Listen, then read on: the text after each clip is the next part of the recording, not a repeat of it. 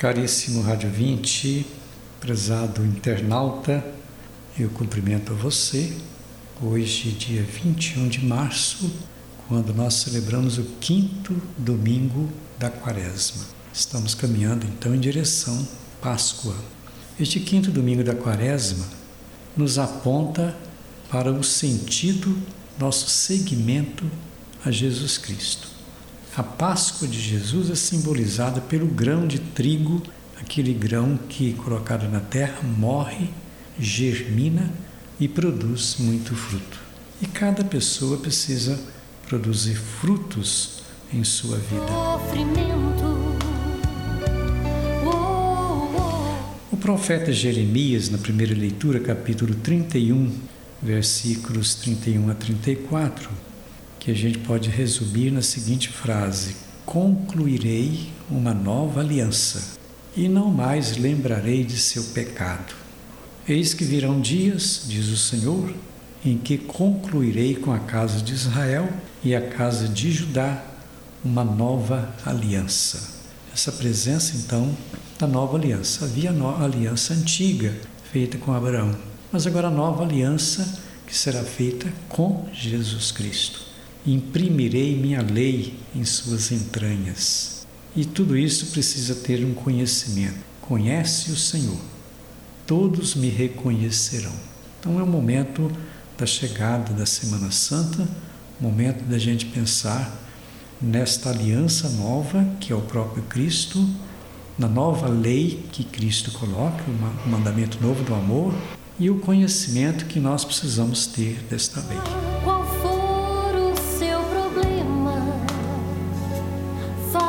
Depois a segunda leitura, carta aos Hebreus, capítulo 5, do sétimo ao nono, que a gente resume assim: aprendeu a obediência e tornou-se causa de salvação eterna. Então a palavra obediência, dentro desse contexto da chegada da Páscoa, é muito importante. Mesmo sendo filho, aprendeu o que significa a obediência a Deus por aquilo que ele sofreu.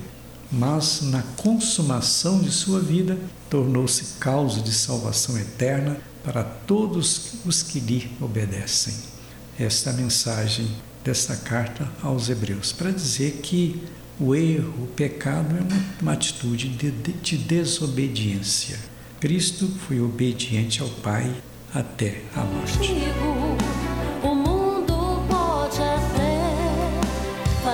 Bom, e as consequências de tudo isto está ou estão no Evangelho de João, capítulo 12, versículo 20 até o versículo 33, que fala do grão de trigo. Se o grão de trigo cair na terra e morrer, produzirá muito fruto.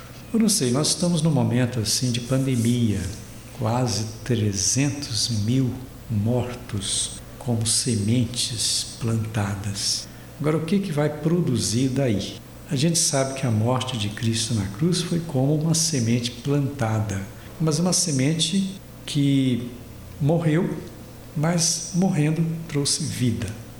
E a semente, quando morre, ela gera vida, ela não pode secar. Cada pessoa precisa produzir frutos na sua vida, frutos bons, não são frutos ruins, não. Nós somos chamados a isto produzir bons frutos. E este é o sentido da Páscoa. A palavra de Deus é uma palavra significativa. A morte existirá, mas o fruto mais belo será a vida. Por isso que a gente precisa cuidar da vida, mesmo passando por sofrimentos. Igrejas fechadas, mercados fechados, trabalhos sem a gente poder trabalhar. Quer dizer, é um sinal pascal que já nos faz ouvir um canto breve, usando o filho de Davi. Então é o momento da gente refletir. Semana Santa está chegando, Semana Santa é paixão e sofrimento, é a morte de Cristo, e eu digo que toda a população do mundo está vivendo com, a, com, com esta pandemia, com o coronavírus, um grande momento de sofrimento. Agora, isso precisa gerar vida. Após a pandemia, o mundo precisa ser melhor, mais saudável, mais humano, mais fraterno. Eu creio que Deus está permitindo que a gente faça esta reflexão para que a vida tenha mais sentido. Ele quer uma resposta.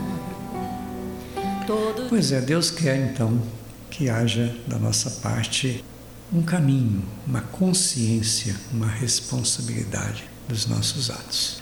Termino aqui desejando para você então uma boa Semana Santa daqui a pouco e que a Páscoa seja realmente vida para todos nós. Deus abençoe a todos em nome do Pai, do Filho e do Espírito Santo. Nosso abraço e até o próximo programa. Junto com você ao fim.